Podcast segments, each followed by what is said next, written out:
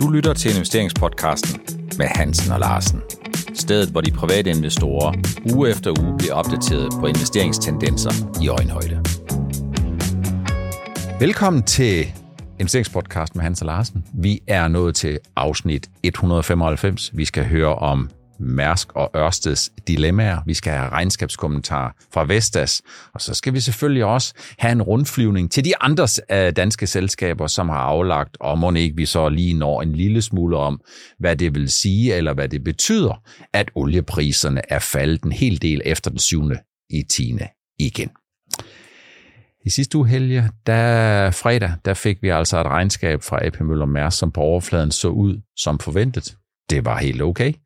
Fjerde kvartal, der guider de under konsensus, og for 2024, der siger Mærsk, der bliver sat mange flere søger, øh, skibe i søen.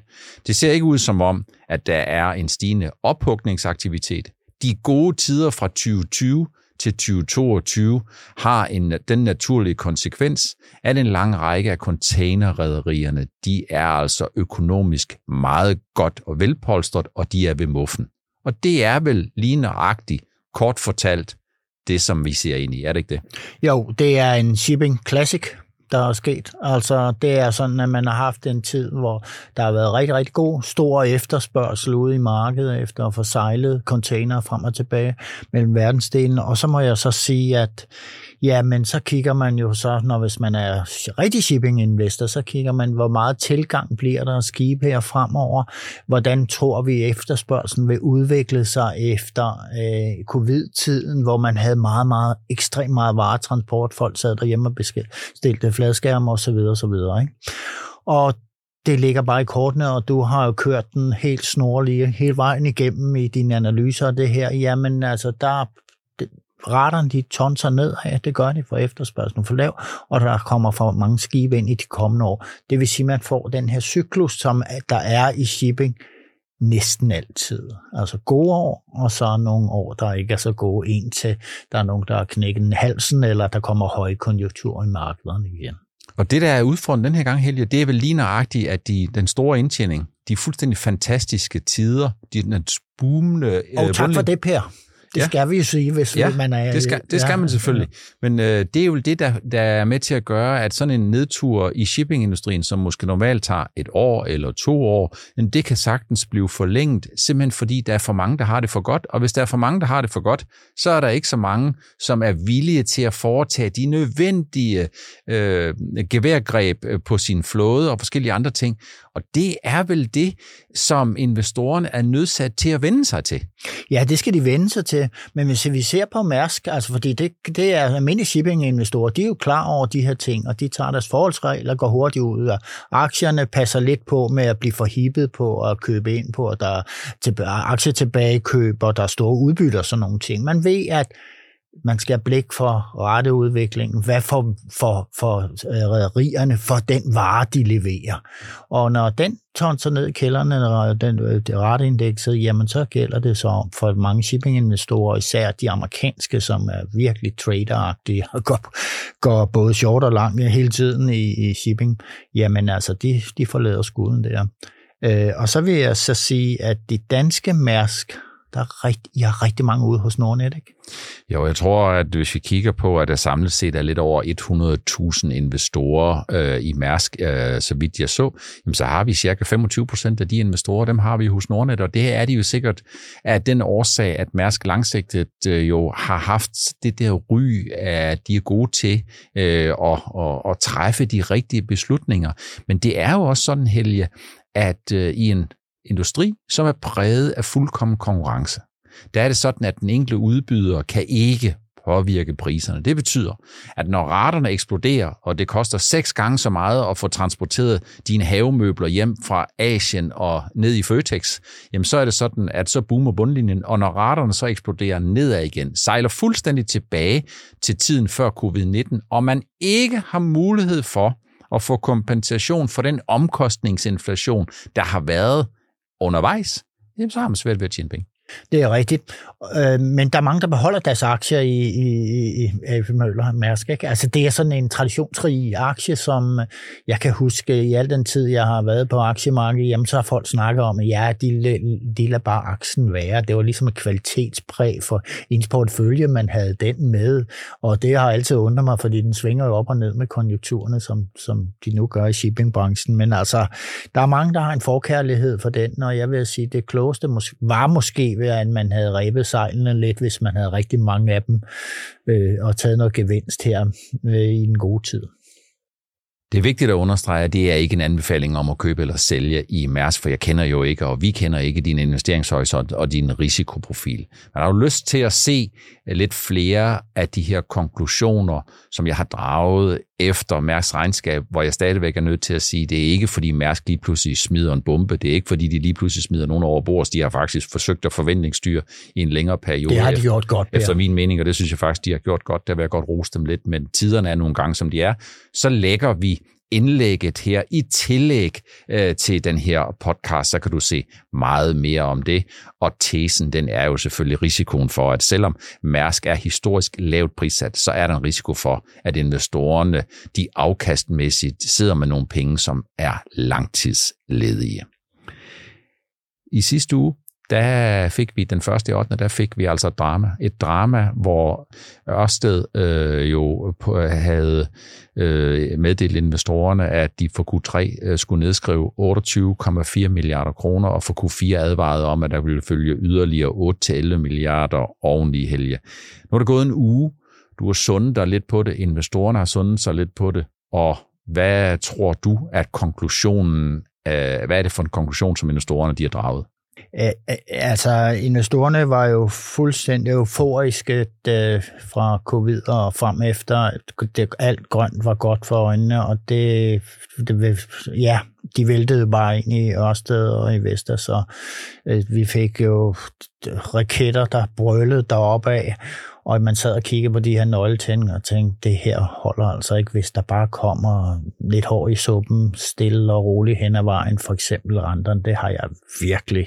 Jeg har set det i andre grønne selskaber, som jeg så har været så uheldig at være investeret i, med blandt andet Skatex Solaris, der, der, der også laver solfarme over hele verden, jamen da, da renterne begynder at stige, så bliver, går det voldsomt ud af det her selskab. Plus, at når man har alle de her stigninger i omkostninger over en bred kamp, vi har set det med Vesters og så videre. Men så er der det element, som jeg måske ikke har været så opmærksom på, i min, øh, i min, når jeg kigger på Ørsted, og det har været det her med, at øh, de her koncessioner, man går ud, og de vilkår, man laver aftaler omkring, de er altså heller ikke øh, gearet til, at virksomheden lige pludselig får omkostninger til højere renter og til, til andre ting. Øhm, så det ser vi jo i USA, hvor man ikke kan genforhandle de ting, man har gået ind i, og de problematikker, og så aflyser man lige pludselig helt kæmpe store projekter, som Ørsted har gjort. Og ja, det spørgsmål, om det bliver det sidste, vi har set af den slags. Det kan jeg godt være bekymret for. Når det rammer Ørsted så meget mere, end det rammer de andre, så er det jo fordi, at Ørsted har været med til at investere fænomenalt mange penge løbende i den proces, som så lige pludselig bliver afsporet. Og derfor så rammer det dem jo meget hårdt, lidt ligesom øh, sidste øh, i weekend kunne se, at Hofor de havde arbejdet 10 år på en havvindmøllepark, hvor de har glemt at tage højde for den, øh, den rute, som flagermusen flyver i. Øh, og så siger man sådan om, så skal vi måske nedskrive 500 millioner, for så bliver det her projekt måske slet ikke til noget. Ja, Per, det er jo, det er jo så én ting, men, men, men, men man sidder med den her fornemmelse, at Ørsted, hvorfor i alverden har de ikke været tidligere ude og det havde så vi også med Vestas, som så senere kom efter det.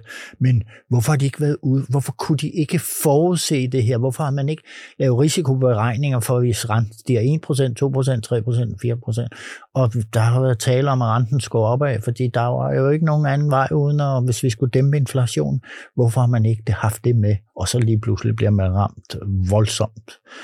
Øh, og så kommer alt det her, hvor, hvor investoren mister fuldstændig tillid til selskabet. Og det er jo det, der sker. Altså, man kan bomme en gang, ja, det kan tilgives, men når det er mere end en gang, så, så er investorerne hurtige ud af bagdøren i sådan, sådan en aktie. Ikke? Man kan sige, at investorerne de står sådan lidt i det dilemma, der er brug for den grønne omstilling. Det virker som om, der politisk er opbakning til den, til den grønne omstilling, men der er ikke rigtig nogen, der vil betale prisen, og det er jo, at hvis der ikke er nogen, der vil betale prisen, så bliver investeringerne, de bliver altså ikke lavet, og hvis ikke de bliver lavet, jamen så er det staterne, der skal lave dem, og det ved vi af erfaring, at hvis staterne skal drive noget, øh, så sker det ikke på markedsvilkår. Hvis det ikke sker på markedsvilkår, så er langsigtet, der, der er jeg lidt loren ved de der ting. Altså, når jeg ser på hele det der område, som jeg sådan mest har kigget i, det har været det her med dem, der opfører solfarm, med solfanger og, og laver store solfarmer og alt det der. Jamen, man snakker om, Skattek, de var ude for at tage lån hjem med på en milliard. De skulle tage 11 procent i rente. Og så læste jeg analytikerne kommentaren til det. Det var lidt niveau, at øh, man, man, man kræver renter på for grønne investeringer. Jamen, Per, det holder jo ikke en meter. Nej, der må man sige, at øh, det, det er den virkelige verden, og hvis det er den virkelige verden, så må man sige, så er der kun én ting, der skal give sig rigtig meget, det er den pris, øh, som strømmen eller energien skal aftages af. Øh, og for hvis det ikke den giver sig, jamen så er vi i en situation, så er vi tilbage til det, det gamle mantra om, at man hele tiden skal give tilskud, og hvis ja. man hele tiden skal give tilskud, så er vi regulært set tilbage i en ond cirkel. Vi var jo kommet ind der, hvor, hvor det, det, tingene kunne klare sig på markedsvilkår. Men øh, de, da markedsvilkårene ændrer sig, jamen så må vi sige, det er den rå kapitalisme, der sejrer over idealismen. Altså vi vil gerne have den grønne udvikling, men vi vil ikke betale for den. Øh, så nu må vi jo se, hvad, hvad tiden bringer. Lad os håbe det bedste. Lad os håbe, at øh, Ørsted finder en god vej uden øh, om de udfordringer, som er indiskutabelt meget tydelige og meget store. Vi skal videre, vi skal lave en øh, aktuel regnskabsrundflyvning. Vi starter her onsdag, Helge, hvor Vestas kommer med et regnskab. Vestas præciserer deres forventninger en lille smule op af, at aktien stiger med en 8-9 procent. Jeg synes faktisk, det er fuldstændig som forventet, øh, at aktien stiger meget. Ikke fordi, at det gør den helt store forskel, om EBIT-marginen er fra minus 2 til plus 3, og så bliver præciseret op til 0-2. Men fordi investorerne ligesom siger, okay, her har vi altså drengen, som er den gode dreng i den dårlige klasse, hvor Siemens Energy har problemer hvor Nordex får øh, vindmølleordre, som er helt utilstrækkelige for at skabe en stor profitabilitet, så ser det ud som om, at Vestas er den, som kommer bedst ud. Ja, øh, øh, Vestas har jo været industriledende, altså også på deres regnskaber, synes jeg, de sidste par år. Ikke? Altså de, selvom de har været dårlige, så har de ikke været så dårlige som konkurrenternes. Øh, det, det er da helt klart at se. Og jeg tror, det, det psykologisk betyder rigtig meget, at du kan fjerne dig fra minus to mm. til ja. ligevægt, og så plus to, ikke? Ja. Det tror jeg virkelig betyder meget. Jeg, jeg, jeg, der er jo en stor glæde for at være investor i Vestas, når det elsker godt, ikke? Og der er rigtig mange, der, der, der, der køber den her aktie, netop på grund af, at de gerne vil føle på den måde, kan de sådan bakke op om den grønne udvikling og det her. Det er en folkeaktie i Danmark, som har haft det rigtig, rigtig svært, men, men det mindste pip, og det går den anden vej, tror jeg, har du har ret i, jamen det, det giver jo selvfølgelig en, en, en, et pænt kurs op, og det har har vi set. Tidligere den her uge, der skrev jeg lidt endnu hos dig på ProInvestor omkring 2025-forventninger. Det er sådan, at Vestas har jo selv meldt ud af, at deres ambitioner øh, forud for det her kvartalregnskab. Jeg tror ikke, der er ændret ved det. I, 20, i 2025 var en EBIT-margin på 10% øh, konsensus af 8,44. Så man kan sige, øh, hmm, det, er vel, det er vel helt naturligt, at, at analytikerne er lidt tilbageholdende, fordi vi balancerer plus minus 0, og så er det vel ikke så mærkeligt, at man ligesom siger, skal vi ikke lige prøve at se, om vi kan lave en to-tre stykker, før vi begynder at drømme om, at man kan lave to det er vel helt naturligt, er det Helge? Jo, jo, selvfølgelig er det det. Altså det men det, det bliver spændende, Per. Ja. Det gør det. Det er vigtigt, det er nogle gange at understrege, at det heller ikke er øh, en anbefaling om at købe eller sælge i Vestas. Hold øje med øh, udviklingen. Den er spændende, men man kan i hvert fald sige, at risikopræmien, den giver sig rigtig, rigtig meget, og en lille forskel kan godt have en meget stor betydning. I går, der fik vi, øh, så vidt jeg husker, regnskabstal for Genmap. Ja. Øh, det kan investorerne godt lide. Aktien stiger med en 6-7 procent her fra åbningen. Er det, er det fortjent, Helge? Ja, fuldt fortjent. Øh, nu, nu skal jeg så lige sige til jer derude, og det, hvis der er nogen, der ikke ved det, så har jeg jo været i Genmap i rigtig, rigtig mange år. Og øh, vi, på ProInvestor har vi sådan en Genmap-chat, hvor der sidder rigtig mange dygtige investorer her, også mange professionelle investorer skriver under alias. Og der har vi jo ikke rigtig forstået det her, eller accepteret det her, at Genmap har taget en ordentlig tur ned. Og det her regnskab, der kom i går, jamen det var jo der var jo en, der var en lille opskrivning øh, af bundniveauet, og jamen det, det en, men, men jeg tror, der har været så meget angst i markederne, fordi biotech-sektoren den så over en bred kamp er styrtet ned i kælderen. Så man, det, det er sådan lettelsen suk, der kom her med Genmap. Men det vigtigste var, at vi fik præciseret nogle ting fra pipelinen, at det gik rigtig godt med dem. Og det fik vi præciseret allerede i mandags, og øh, det tror jeg har betydet rigtig meget, og det har der været mange, der har været opmærksomme på.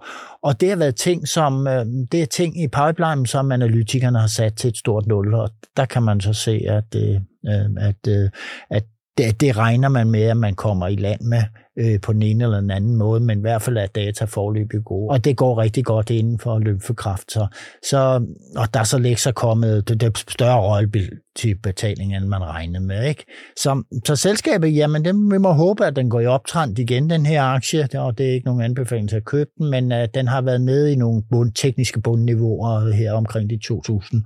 Så det kan godt se ud som om, at den kører deroppe af. Man kan bare opsummere noget af det, som vi tidligere snakkede om, Helge, at øh, Genmap har været ramt af, at nogle af de der farmapenge, som måske kunne gå til Genmap, de er gået til Novo Nordisk, ja, og så er det blevet ramt af den der aktietristesse, som man må sige, biotech-selskaberne i høj grad har været udsat for, ikke kun de sidste tre måneder, seks måneder, 12 måneder, men i virkeligheden de sidste to til tre år. Ja, og så er det det ved det, at der er rigtig mange mindre farmer og mellemstore farmerselskaber, der også er blevet ramt af det her, og så kan man så sige, så er der alle dem, der er inden for fedme, de klarer sig godt. Når det regner på præsten, så drøber det på dejen, sådan er det vist. Pandora leverer endnu en gang godt, det er er fuldstændig business as usual. Der er Alexander Lacek, så længe han er der, og så længe Anders Bøger han sidder på pengekassen, så er investorerne vel egentlig bare rigtig charmeret af selskabet, ikke? I allerhøjeste grad, og der, der, de løfter sløret lidt for, hvorfor de har sådan forbedret både øhm, øhm afsætningen, men øh, også marginerne.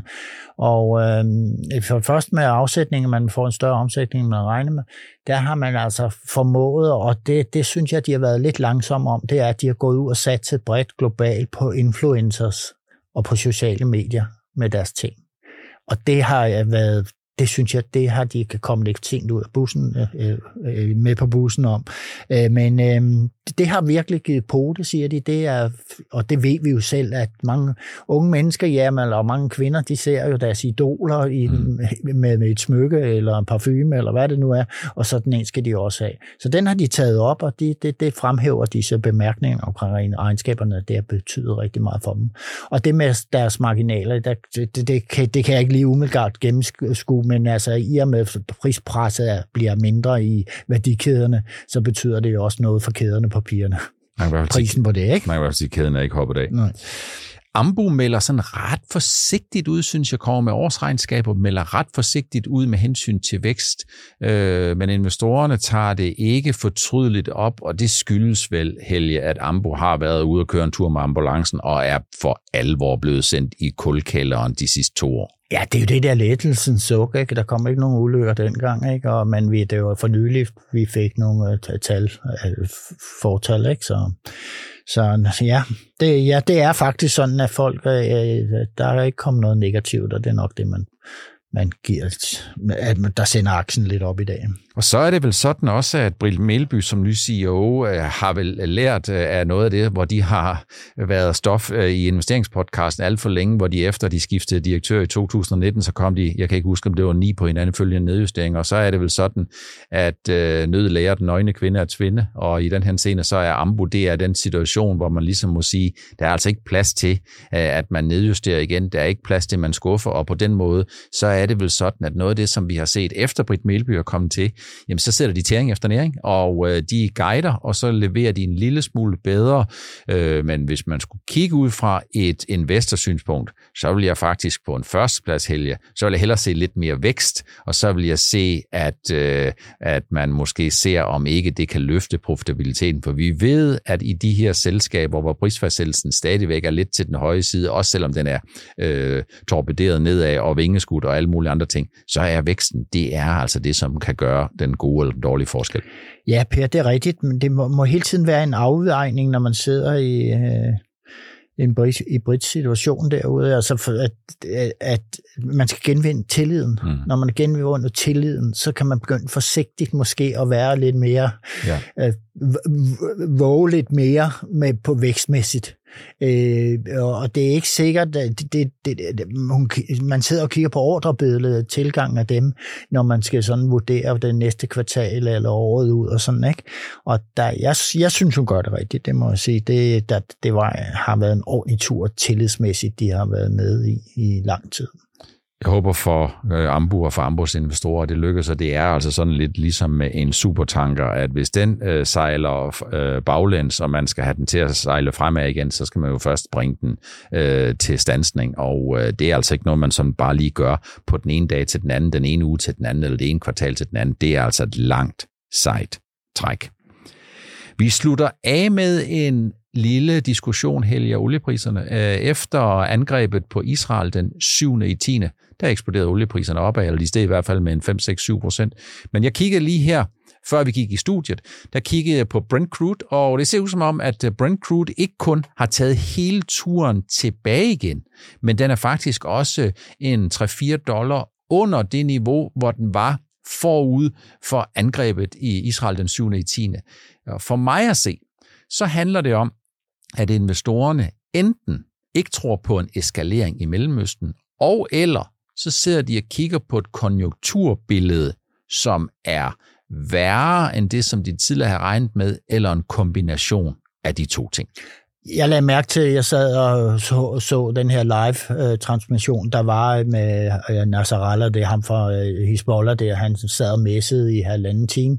Og der så jeg, hvordan olieprisen bevægede sig nedad i takt med, at han, han var meget forsigtig i sine udmeldinger om, hvorvidt de ville gå ind og være part i krigen. Og der faldt ud på oliepris stille og roligt under den halvanden time, hvor han snakkede. Og der var rigtig mange palæstinenser, der blev rasende, fordi han kom jo ikke med tilsavn om, at Hezbollah ville være en aktiv partner i krigen. Og det har jo beroliget rigtig, rigtig mange. Iran har jo været meget forsigtige i deres udmeldinger, og så man kan sige, at ja, mange tror, investorer, de tror på, at USA har, har været fremme med, med, med, med kraftige trusler der har været store nok mm. til, nu holder I altså jer, jer i ro, både Hezbollah, men også Iran. Jeg er helt sikker på, at de er meget, meget nervøse, og Libanon, et land, der er fuldstændig ruineret, og mm. økonomien, den hænger i laser. Ikke? De skal ikke ud i noget krigshalløj der. Så jeg tror, at det, det, det betød rigtig meget for oliefaldet. Men jeg har hele tiden ment, at der har været kraftig spekulation i, i olieprisen op imod den 7.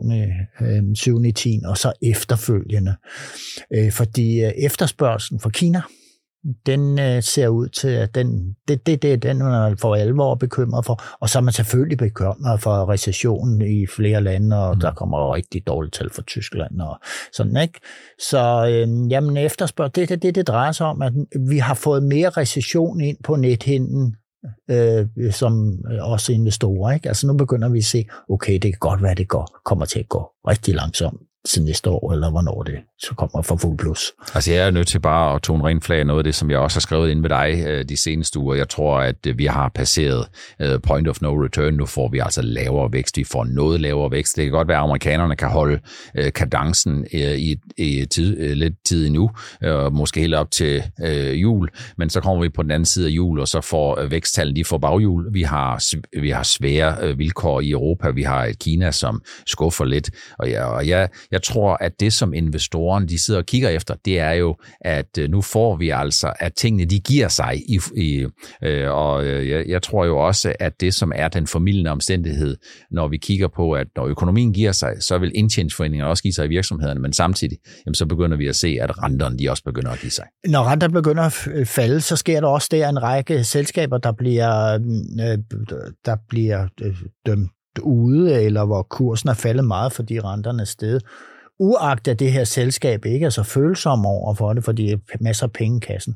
Mange af dem, de vil så begynde at stige i den her periode øh, med, på grund af, af de faldende renter. Så bliver prissætningen anderledes, og analytikerne går ud og priser de her øh, aktier lidt, lidt højere.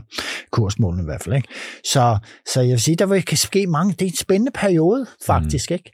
Og øh, vi to har snakket lidt om, hvordan det vil gå i Q3. Jeg er, jeg, jeg er rimelig pessimistisk, men øh, det, det, det, det plejer sjældent at være, men der er nogle muligheder i markedet, men øh, det ser, at jeg kan ikke lide den her globale øh, usikkerhed, der er med, hvad der sker rundt omkring i verden med krige Det er jo sådan, at aktiemarkedet det er jo altid der, hvor investorerne de laver det, der hedder the climbing of the wall of worry. Det er altid nogen, der er nervøse. Det er jo sådan, det der er. Der sker altid noget på aktiemarkedet, og vi ved, at aktiemarkedet og aktieinvestorerne, de er 0-1. Enten så skal de have noget uanset prisen, eller også så skal de ikke have noget uanset prisen. Så jeg sidder jo her ikke og siger, at man skal købe mange aktier, det ved jeg ikke, men jeg ved bare, at aktier på lang sigt har en tendens til at komme ind i en selvhelende fase, men en gang imellem, så bliver elastikken, den bliver altså spændt lidt hårdt. En ting, som jeg holder meget øje med, det er Warren Buffett, hvad han gør, og han er altså solgt ud igen i tredje kvartal. Så han har jo en kæmpe kontantbeholdning. Og øh, jeg i gang med den, så jeg har en tyk bog derhjemme om morgenen, hvor den er god at lægge fødderne op på, hvis man har hævet ben.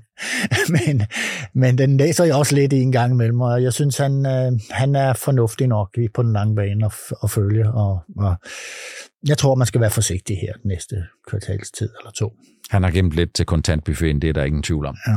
Det var det, vi havde valgt at tage med i afsnit 195 øh, i investeringspodcasten med Hans og Larsen, hvor jeg håber, I føler jer godt øh, opdateret på den her rapporteringsrundtur, hvor vi har været omkring nogle af de ting, som vi i hvert fald synes er de centrale emner omkring Mærsk og Ørsteds dilemma om regnskabet fra Vestas og at øh, der stadigvæk er strømmer ind med masser af gode og måske knapt så gode regnskaber, hvor man kan sige, jamen forskellen mellem god eller dårlig, rigtigt eller forkert, jamen det var vel det, som demand blev lidt ramt af tirsdag, da de egentlig nogenlunde leverede det, som de skulle have leveret, men der manglede lige den tredje opjustering, som jeg synes, Helge, det kan vi lige slutte af med. Jeg synes ikke, at den var meget forventet.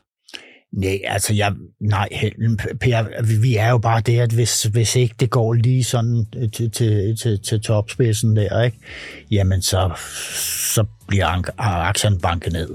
Men med et kvalitetsselskab som det mand rejser sig som regel igen, når folk har fået læst, hvad der egentlig taget stå i det regnskab. Det var det, og alt fra nu. Vi ses og høres ved i næste uges afsnit 196 af investeringspodcasten med Hans og Larsen, og må ikke det er tiden til karakterbogen for Q3.